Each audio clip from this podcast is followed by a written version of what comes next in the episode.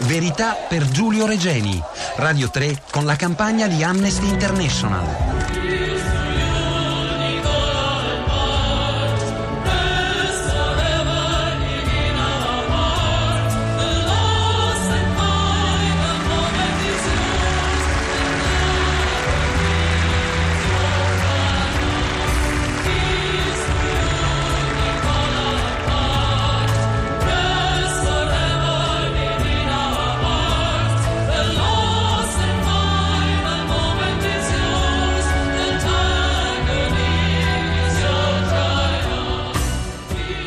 Noi di Radio 3 non molliamo, anche se qualche ascoltatore di sms l'ha definito una vera e propria ossessione per la verità e la giustizia per Giulio Regeni. Continuiamo a parlarne, lo fa ogni giovedì Radio 3 Mondo, questo era lo spot che ci accompagna eh, in queste settimane in cui continuiamo insistentemente a chiedere verità e non lo facciamo soltanto noi, lo fanno in tanti anche in Egitto. Culluna Giulio Regeni, siamo tutti Giulio Regeni, lo slogan con cui cinque anni fa milioni di egiziani e tunisini si identificarono con i martiri Mohamed Bouazizi e Khaled Said per sfidare le loro tirannie torna oggi nel nome del ricercatore italiano. Questo è l'incipit di un articolo oggi sulla stampa dell'inviata al Cairo Francesca Paci. Francesca Paci, forse lo ricorderete, conduceva prima pagina nel giorno in cui fu ritrovato il corpo di Giulio e dovette abbandonare questi microfoni per recarsi di corsa al Cairo per il suo giornale. Il suo pezzo molto interessante che racconta l'indignazione di tanti egiziani per il modo in cui si sta comportando il regime di Assisi lo ritrovate sul nostro blog con una rassegna aggiornata interessante. C'è anche un altro pezzo da non perdere uscito sull'Huffington Post eh, della giornalista egiziana Sara Khorshid che dimostra come davvero il tessuto culturale di quel paese in realtà non sia affatto monolitico a sostegno delle posizioni del regime, tutt'altro, viene da dire. Rosa Polacco, ciao, buongiorno. Ciao, buongiorno Pietro, buongiorno a tutti, a chi ci ascolta e a chi ci scrive sui social network. Hai detto bene, ossessione, del resto l'ossessione per questa verità è qualcosa che, che abbiamo, come avrebbe potuto essere altrimenti, se non fosse stato così dal primo giorno per noi a Radio 3, ma, ma non solo, lo sarebbe stato senz'altro eh, dopo ieri quando abbiamo letto la lettera della madre di Giulio Reggiani Paola su Repubblica dove appunto diceva grazie per aver adottato mio figlio. Ed è così che questa ossessione si è anche trasformata sotto i nostri occhi in questi giorni sui, sui social network le foto, le immagini del profilo eh, delle persone che cambiano diventano gialle o, o, o meno gialle a seconda di che um, account diciamo eh, ci si avvicina, ma insomma sono sempre di più le persone che sfilano sulle nostre bacheche e che chiedono verità per Giulio. Questo è l'hashtag con cui andiamo avanti. Sulla bacheca della città di Facebook questa mattina Assunta, Bruno, Nino, Fabio Vigni, diversi commenti, contributi. Comincio con Assunta che scrive: Si presuppone che la verità per la morte di Giulio Regeni sia un rompicapo internazionale. Certo, chi ha torturato e ucciso Giulio questa volta ha sbagliato persona oppure Giulio stava indagando e scoprendo qualche cosa molto importante da non divulgare. Sta di fatto che Giulio non c'è più. Lui rappresenta le tante persone scomparse e misteriosamente fare chiarezza sulla sua morte aprirebbe un mondo di torture, morti e sparizioni. Tutte le nazioni che hanno fatto affari con l'Egitto andrebbero in tilt se uscisse la verità dopo come si dovrebbero comportare. Pietro, queste sono le domande di cui anche stamattina abbiamo cercato, non dico di fare risposta, ma almeno di mettere un po' d'ordine. Continua Assunta dicendo tutti gli affari stipulati saltano, il dittatore al-Sisi dovrebbe andarsene, scoppierebbe un conflitto tra pro e contro al-Sisi. Ciò che pensiamo in maggioranza non basta per portare a galla la verità, non basta per la coscienza di chi ha il potere. Inutile dirti Pietro che la conclusione che va per la maggiore o forse sarebbe meglio dire l'unica conclusione a cui mi sembra arrivino tutti gli ascoltatori che ci scrivono è che questa verità non ci sarà mai. Eh, Bruno scrive sull'assassinio di Reggiani, tutti insistono a dire che vogliono la verità, ma la verità è già sotto i nostri occhi. Un regime totalitario non sopporta nessun tipo di opposizione, rivolta, ingerenza, analisi e intervento sociale. Per questo elimina dissidenti e disturbatori da qualunque parte provengano, siano fratelli musulmani, avanguardie culturali, terzomondisti vagamente marxisti o studiosi stranieri che ficcano il naso nelle dinamiche sindacali. Si continua fino a far finta di credere a una possibile collaborazione che non si otterrà mai, come dimostrano le vicende di questi due mesi. Questa storia è già scritta, ci propineranno una loro verità preconfezionata, un responsabile qualsiasi dei servizi di sicurezza caduto in disgrazia e noi dovremo pure ringraziare. Allora, due ascoltatrici collegate nella nostra piazza stamani. Paola, buongiorno e benvenuta.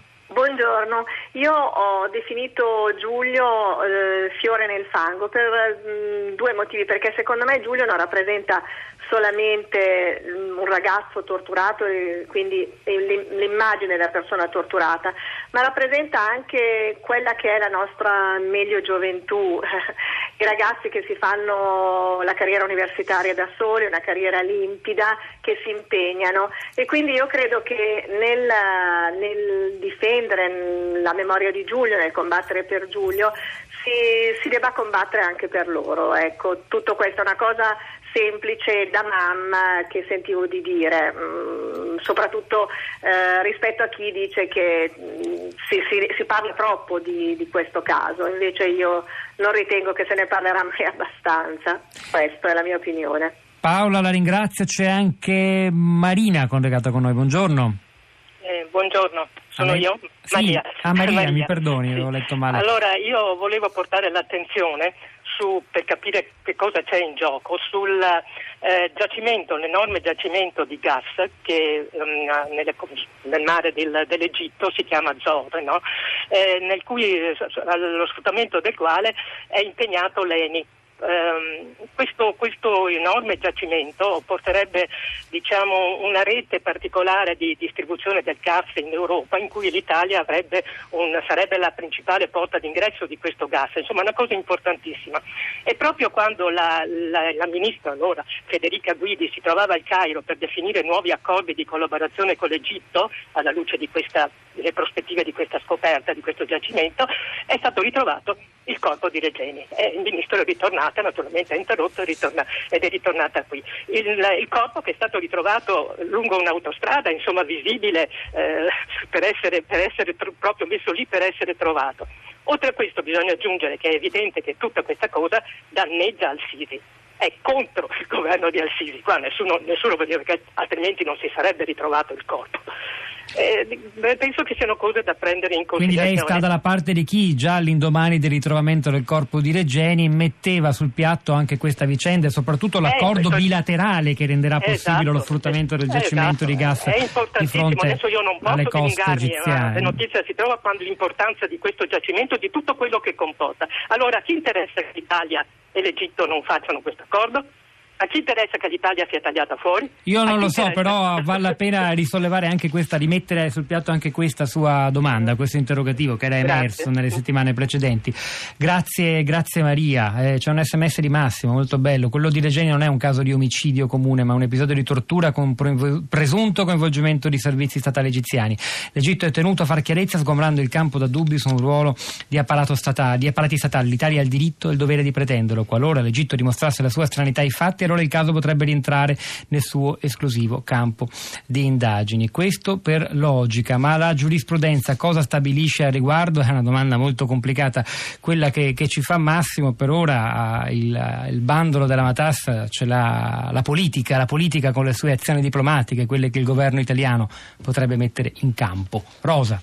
Ancora su Facebook, allora c'è Nino che scrive con un certo cinismo la vicenda dolorosa sarà solo un effetto collaterale della costruzione delle politiche internazionali richiamate con dovizia e tempi lunghi. L'effetto sorpresa non è plausibile all'indomani dell'ennesima repressione di un regime voluto e sostenuto dalla comunità europea. L'ipocrisia governativa è un fatto, come del resto l'indignazione di chi vuole la verità.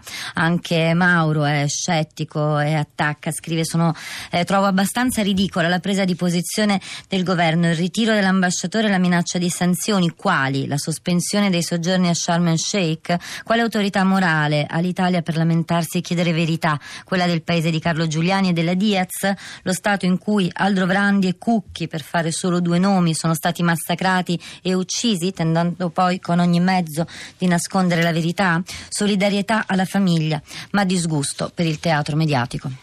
Io vorrei ricordarvi che noi tanto abbiamo fatto come, come, rete, lo abbiamo detto prima, chiamateci pure ossessionati per la vicenda di Giulio e per il bisogno di verità e giustizia che non è della famiglia ma dell'Italia intera, della cultura democratica. E sul nostro blog, la città di radio3.blog.rai.it trovate tutto il lavoro che abbiamo fatto sin qui, poi non è certo conclusa la storia, continueremo a fare ancora molto, lo farà Radio Tremondo ogni giovedì a fine programma per eh, raccontare le evoluzioni, chissà da qui a giovedì quanti altri fatti accadranno, quante altre evoluzioni, innanzitutto sul piano eh, diplomatico e poi ancora contributi, consigli di lettura, insomma andateci, consultate questo spazio virtuale che soprattutto dalle 11 continueremo e cominceremo anzi ad arricchire ancora di più. Rosa, torno a te.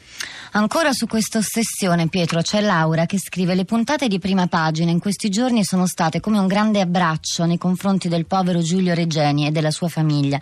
E finalmente oggi è stato letto, eh, il messaggio di Laura è di un paio di giorni fa, è stato letto un sms che chiedeva cosa stesse facendo la Gran Bretagna per cui Giulio studiava e lavorava. Sono settimane e settimane che io mi pongo e pongo questa domanda, ma una risposta vera ancora non è arrivata. Ad esempio, perché solo l'Italia ritira il proprio ambasciatore? Non era forse Giulio, uno studente di Cambridge. Qui io vorrei vedere la coscienza europea e la vorrei vedere unita e solidale in difesa del proprio capitale umano e culturale. E invece, se guardo le notizie in evidenza sul Guardian online, vedo che questa morte sembra rimanere per gli inglesi solo un problema fra Egitto e Italia. Allora, c'è la Gina con l'auto oggi la parte tecnica, Piero Pugliese alla regia, Pietro del Soldai Rosa Polacco a questi microfoni, al di là del vetro Cristina Faloci, Florinda Fiamma, la nostra curatrice Cristiana Castellotti che lascia la linea a Radio Tremondo e poi alle 11.30 verrà Radio Trescenza. È il caso di continuare a cercare materiale perché è davvero interessante scoprire quanto sia trasversale anche all'interno della società egiziana il malcontento rispetto alla piega che stanno prendendo le cose. Si vuole verità e giustizia, non soltanto da noi. Continueremo a parlarne, questo è chiaro, per ora ci fermiamo, ci sentiamo domattina alle 10.